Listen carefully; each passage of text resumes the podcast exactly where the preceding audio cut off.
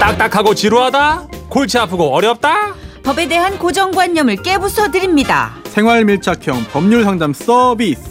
지라시 법률사무소 문앤정 문앤정.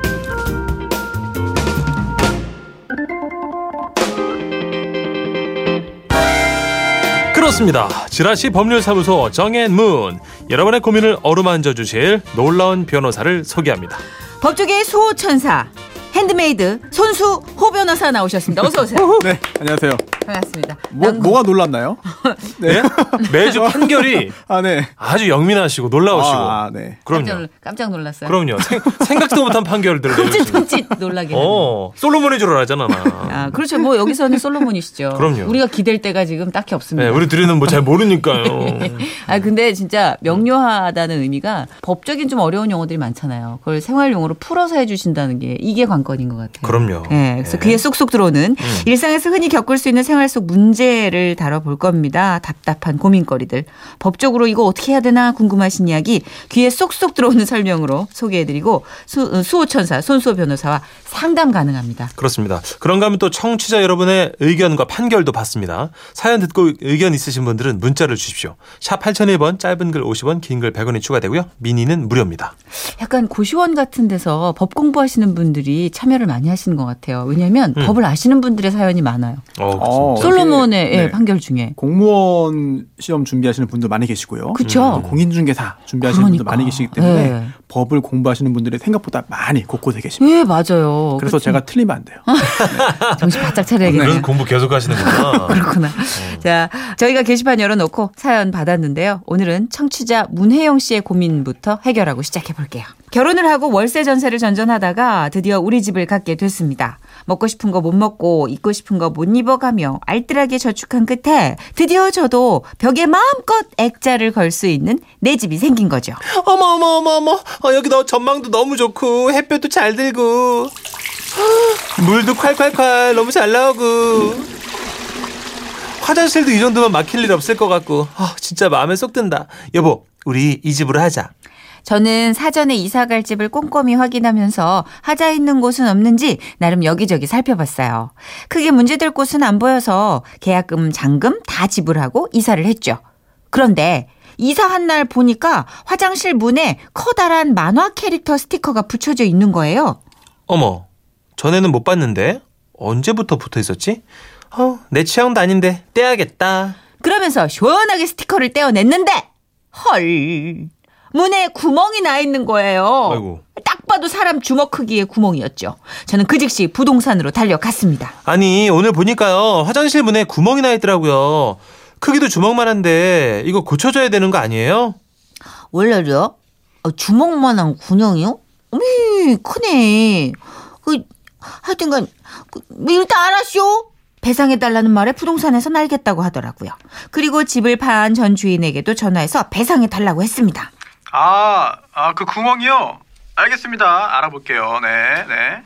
부동산도 전 주인도 알겠다고 대답을 했기에 저는 뭐 잘 해결될 거라고 그렇게 생각했습니다. 그런데 아니 화장실 문 말이에요. 대체 언제 고쳐주실 거예요? 이 주먹만한 구멍 말이에요. 예, 아, 아, 그 주먹만한 군형이요. 어미 크네요. 그 저 뭐 해야죠. 이 그런데 지금 내가 아이고 여보세요? 여, 여 바쁘네. 너무 어서 오세요. 네 잠시 전나 나중에 할게요. 어 뭐야? 뚜뚜. 어머 여보세요 여보세요. 부동산에선 바쁘다면서 차일피일 미루고 있고 여기에 전 주인과는 연락도 잘 안 되는 상황입니다. 집을 판 사람도 부동산도 계속 시간만 질질 끌고 있는데 아 저는 이럴 때 누구에게 배상을 받아야 하는 건가요? 아니 무엇보다 배상을 받을 수 있기는 하나요? 어허 이거 난감한데요. 애매한데 이거 배상 받아야 되는 거 아닙니까? 어떻게 이걸 판결을 좀 섣불리 내주셨으면 좋겠습니다. 답답하네요. 아, 네. 네. 굉장히 중요한 문제입니다. 그죠? 네, 왜냐하면 이게 음. 사는 문제잖아요. 실제로. 그러니까 거주의 문제니까. 이사했는데. 네. 이게 임대차 계약이죠. 그 네네네. 계약의 종류가. 네. 그렇죠. 게다가 또 전세 월세 관련된 분쟁도 많고요. 네. 또 이제 집주인과 세입자 사이의 갈등이 굉장히 깊어지는 경우가 있습니다. 맞아요. 네. 일단 결론부터 말씀드리면 네. 집주인에게 네. 즉 임대인에게 네. 배상을 받을 수가 있습니다. 압류 네. 올커니 있습니다. 됐구나. 근데 가능하다, 가능하지 않다라는 결론도 중요하지만 음. 왜 어떤 근거로 가능한지를 알아야 대응이 가능해요. 만약에 예를 들어서 집주인이 아 무슨 말이냐 나는 뭐 구멍 뭐 조그맣고 그거 뭐 주먹만한 거 이게 뭐 대수라고 모르겠어요라고 했을 때. 음. 아, 그게 아니고요. 법적으로 이게 집주인이 배상해 줘야 되는 거래요. 어. 그렇죠. 음. 조목조목. 네. 그래서 설득을 해야 되는 거지. 이것 때문에 소송 갈 수는 없잖아요. 그렇죠. 그렇다면 설득을 하기 위해서는 왜 손해배상 대상인지를 알아야 됩니다. 음. 간단하게 말씀을 드릴게요. 네네. 민법에 623조가 있습니다. 623조. 예, 이게 그 임대인, 즉 집주인이죠. 집주인의 의무가 있어요. 음. 집주인은 좀 풀어서 말씀드리면 네. 집주인은 목적물, 즉 그 집이죠. 네. 네, 그 주택을 임차인, 즉 세입자에게 인도하고, 즉 건네주고 음. 임차인이 살 수 있게 해주고 음. 또 그 계약 기간 동안에 음. 사용 수익에 필요한 상태를 유지하게 할 의무가 있다. 유지. 네, 이거를 그 수선 의무라고도 법원에서는 어, 하는데요. 예. 어, 어, 어. 그러다 보니까 음, 애초에 계약을 한 대로 네. 넘겨줘야 되는 거예요. 애초에 계약. 그렇지. 그런데 이게 화장실 문에 구멍이 뚫린 걸 알고 계약한 건 아니잖아요. 그렇죠. 스티커로 네. 막아놨네 묘하게. 아무 문제 없는 집을 이제 그 음. 빌려주고 빌린 걸로 하고 계약을 체결한 것이기 때문에 집주인은 당연히 손해배상 해줘야 되는데 네. 음. 음. 집주인도 할 말이 있을 것 같아요. 아, 그 정도면 너무 경미한 거 아니냐. 너무 경미한 경우에는 임차인, 즉 세입자가 알아서 고친다고 들었는데 음. 이 정도면 거기에 해당되는 거 어머. 아니냐라고 말할 수 있는데요. 네. 이런 경우에 이런 분쟁이 많기 때문에 대법원에서 네. 기준을 제시하고 있습니다. 아우, 다행이다. 예, 누가 이게 그 예, 집에 하자가 있잖아요. 예, 있을 예. 수 있죠. 예. 벽지가 들떴다, 물이 샌다, 뭐 문에 구멍이 있다, 창틀이 잘 안 닫힌다 등등 여러 가지 하자가 있을 수 있습니다. 네. 이런 경우에 이게 집주인이 어, 배상을 해줘야 되는 것인지 아니면 세입자가 알아서 수리를 자기 비용으로 해야 되는지를 나누는 기준이 있습니다. 음. 법원의 표현을 한번 그대로 한번 말씀을 드리는 게 네. 가장 좋을 것 같은데요. 임대인의 수선 의무에 대해서 알아보면은요. 목적물이 파손 또는 장애가 생긴 경우에 음. 네. 그것이 임차인, 즉 세입자가 별 비용 들이지 아니하고 음. 손쉽게 고칠 수 있을 정도의 사소한 것이라면 음. 임차인인 세입자가 이제 그 스스로 고쳐야 되는 부분인데 어허. 그러니까 문고리 같은 거 한 2, 3만 원 뭐 이런 그렇습니다. 거. 이런 거. 음. 네. 그런데 별 비용 들지 않고 사소한 게 아닌 경우에는 사실은 집주인이 해줘야 되는 거예요. 아, 좀 주먹만한 네. 구멍은 너무 커. 게다가 또 화장실 문이니까 이게 그렇습니다. 구멍을 통해서 또 냄- 냄새가 나올 수 있고 아, 그 집은 네. 또 왜 그렇게 뚫렸을까 화장실. 꼬맹이가 아마 이제 발로 차든지 뭐 꼬맹이가 그러니까 힘이 어, 센 굉장한데. 네. 슈퍼 꼬맹이인가 굉장한데? 네, 이 꼬맹이? 사안 같은 경우에는요 기대준데? 비용이 꽤 들 것 같아요. 맞아요. 문이, 문의 종류에 따라서 다르긴 합니다만 맞아. 아주뭐 적은 비용으로 부담 없이 고칠 수 있는 건 아니거든요. 사소하지 않습니다. 음, 네, 제 맞아요. 기준에서 네네. 제가 볼 때는 네. 음. 그렇다면 집주인이 고쳐줘야 되는 것이고 고쳐주지 않을 경우에는 세입자가 일단 자기 비용으로 고친 다음에 네. 그 수리 비용을 청구해서 받을 수가 있는 것이죠. 전화를 안 받는데 일단 문자로 보내볼까요? 어 좋은데요. 섣불리 보내보세요. 내용 증명 보내는 거는 좀 약간 네. 감정을 자극할 수 어, 있으니까. 왜냐면 문자도 증거 자료가 되잖아요. 충분히 내가 되죠. 수십 예. 차례 이렇게 했는데도 반응이 없었다면 나중에 네. 좀 판이 커져도 빠져나갈 때가 있으니까. 음. 판이 커지는. 네. 아니 이제 재판까지. 아, 이 빈정상에서 법원까지 가는 일이 많단 말이에요. 사람 일이. 맞습니다. 그렇죠. 분쟁은 줄이는 게 최고입니다. 아, 명언. 귀에 쏙쏙 들어와서 또 깜짝 놀랐죠. 맞아요. 네. 어떻게 저런 말을 해내죠? 흠칫 놀라더라고 아까요. 음. 네, 아. 예, 변호사니까 일을 막 불려서 본인 이제 사건을 수임해서 돈을 버실 줄 알았더니 네. 분쟁은 줄이는 게 지혜로운 아, 그러니까 거다라고 하시네요. 난 자기 핸드폰 번호 가르쳐 줄 줄 알았더니 사람이 참 그러게. 선량하네. 음. 자 그러면은 우리 본격적으로 오늘의 사례를 아, 소개해드리도록 하겠습니다. 사연으로 만나보시죠.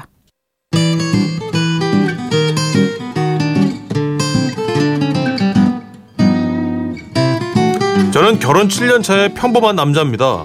그런데 평범했던 제 삶에 바람 한 줄기가 불었으니 시작은 장모님이 저희 집을 오셨을 때입니다. 제가 직장에 있을 시간에 오셨는데 그때 택배 하나가 왔나 보더라고요. 택배요. 우리 남편 앞으로 온 거네. 뭘까 뭘까 뭘까? 엄마 이게 뭐다냐? 설마 이거 손서방 거요? 어머 어머 그런가 봐. 음, 흑채만 뿌리는 줄 알았는데 부분 가발까지 언제 시켰대? 응? 어 짠하다 우리 자기 벌써 가발까지 얹어야 되는 거야? 엄마 이거서 나가 뭘 했냐? 손서방이 우리 집에 처음 인사 올 적부터 나가 번개로 머리숱이 빈약하다 했지? 엄마 아이고 그렇습니다. 아내와 장모님은 제가 없는 사이 제 앞으로 온 택배를 저에게 말도 없이 한 마디도 없이 북북 뜯어버렸고 아니나 다를까 그날 저녁 아예 장인어른 무슨 일이세요? 아이 손서방 아따 벌써부터 그런겨? 예? 아, 뭐, 뭐가 벌써부터 그럼 아니 얘기 들었어. 젊은 사람이 이게 무슨 일이야? 예, 예. 벌써부터 벗겨주면 어떡해 이거를 어쩐다냐? 예? 아 머리 아 아 아유, 예. 그래 손서방 그러니까 너무 공짜 좋아하지 마라. 아. 자네가 공짜 술도 좋아하고 그러니까 이렇게 되는 거 아니야? 예, 예. 솔직히 친구들 앞에서도 나이에 비해 빈약해 보이는 머리 수출 흑채로 간신히 달래고 있었는데 우리 마누라가 제 허락도 없이 먼저 뜯어본 택배 때문에 이건요 마치 숨기고 싶던 제 비밀이 만천하에 공개된 것 같더라고요. 아 당신 너무한 거 아니야? 어, 오, 나뭐 무할게. 당신은 배추해. 지금 농담 나와? 어? 아 우리가 아무리 부부라 그래도 서로의 프라이버시라는 게 있어. 내 허락도 없이 택배를 막 뜯어보면 어떡해? 헐. 아니 우리가 남이니? 아니 그리고 부부 사이에 비밀이 어딨냐? 어? 내가 뭐 그거 좀 뜯어보면 어때서 그래? 발끈하고. 당신이 뭘 모르나 본데 이거 엄연히 불법이야. 어머. 아무리 부부 사이라고 해도 내 택배, 우편물 이런 거 막 뜯어보면 이런 것도 걸릴 수가 있다고. 잘났다. 니 똥 되게 굵다 그래. 아이고 불법. 치사 네. 빤스네. 에? 불법은 개뿔목 같이 산 지 얼만데 같이 사는 게 불법이다. 대한민국의 인정이 이 정도밖에 안 되냐? 야 진짜 우리 남편 인감이 없다 없어. 아내는 늘 이런 식입니다. 맞벌이 할 때만 해도 부딪힐 일이 없었는데 전업주부가 되고 나서는 좀 달라졌어요. 부부 사이에는 숨기는 게 없어야 된다나 뭐라나 그날 이후로도 제 앞으로 온 택배와 우편물을 아내가 먼저 개봉하고 저에게 넘겨줍니다. 솔직히 그때마다 너무 기분 나쁘고 짜증나더라고요. 내가 분명히 경고했다. 내 앞으로 온 택배는 절대 뜯지 마. sorry. 내 건 줄 알았지. 알았어, 알았어. 아, 별것도 아닌 걸 가지고 남자가 쪼잔하게. 뭐? 아 당신 진짜 와, 와, 와, 와. 어우 얄미워. 물론 제가 선택한 여자고 제 아내라서 고소를 하고 법적인 처벌을 원한다까지는 가지도 않겠지만 한 번쯤은 겁을 줄 수도 있고 법이라는 힘을 빌려서 아내의 버릇을 고칠 수도 있는 뭐 그런 확실한 판결 좀 내려줬으면 좋겠습니다. 따로 그런 게 없다면 저는 그냥 계속 프라이버시고 뭐고 참아야만 되는 걸까요? 배우자의 우편물을 상대방 동의 없이 뜯은 경우 과연 문제가 될까요? 안 될까요? 아 진짜 이게 너 얄밉다. 아, 예. 어, 이거 안 되지 않나요? 야. 제가 네. 어디서 주워 들었는데요, 변호사님. 네. 그 배우자 휴대폰도 네. 함부로 들여다보면 안 되는 거라고 그러더라고요. 어, 그쵸. 네. 뭘 어서 주워 들어 자기 얘기는 와와와와와와와. 뭐 쑥 어? 아니 빼, 정선희 씨, 네, 발을. 내 얘기를 내가 주워 들을 수 있잖아요. 아 그렇지. 그럼요. 자기가 중얼거리면서 주워 들을 수 있는. 그렇지. 네. 거지.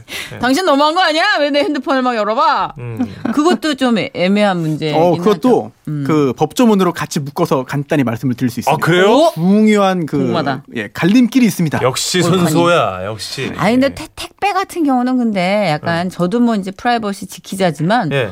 아니 뭐 어차피 택배 와서 뜯어보는 거 다 알게 될 거니까. 아 싫죠 정선희 씨. 아무리 부부여도 내가 예를 들어 성인들이 보는 뭐 책이나 그런 걸 그걸 주문했어. 결혼하고 왜 주문하니? 근데 부끄러워. 그럴 수 있잖아. 개인의 아니 취향인데. 남편 어? 남편들이시여? 우리 와이프가 그런 거 싫어하면 나는 몰래 볼 수도 있는 거죠. 예를 들면. 그 무슨 짓이야 도대체 그거는 뭘 어떻게 어 장르를 내가 어떻게 하여튼 해결해야 되나? 개인의 어떤 그거는 좀 지켜달라 이런 얘기죠. 예. 그죠? 그런 차원에서 그런 얘기한 얘기죠. 비유가 좀 약했을 뿐이지. 뭐야 이게 비가 약하다. 비유가 센데요? 예. 셌어요? 예. 세상 센 비유를 들으셨구나. 아 그래요? 근데 어찌됐든, 어, 이것도 지금 청취자 여러분의 의견이 분분할 것도 같아요. 예, 남편분의 입장도 있고, 또 네. 부인분들의 입장, 남녀를 떠나서 하여튼 각자의 주장을 여러분이 솔로몬이 돼서 판결을 내려주세요. 샵 8001번 열려 있고요. 유료입니다. 짧은 거 50원, 긴 거 100원이고요. 미니는 모두 공짜입니다. 예. 아, 재밌네요, 근데. 요거 노래 한 곡 듣고 판결 어떻게 나나 바싹 기대하고 들어보도록 하겠습니다. 주주클럽이에요. 굉장히 주체성 있는 그런 선곡을 하셨네요. 나는 나.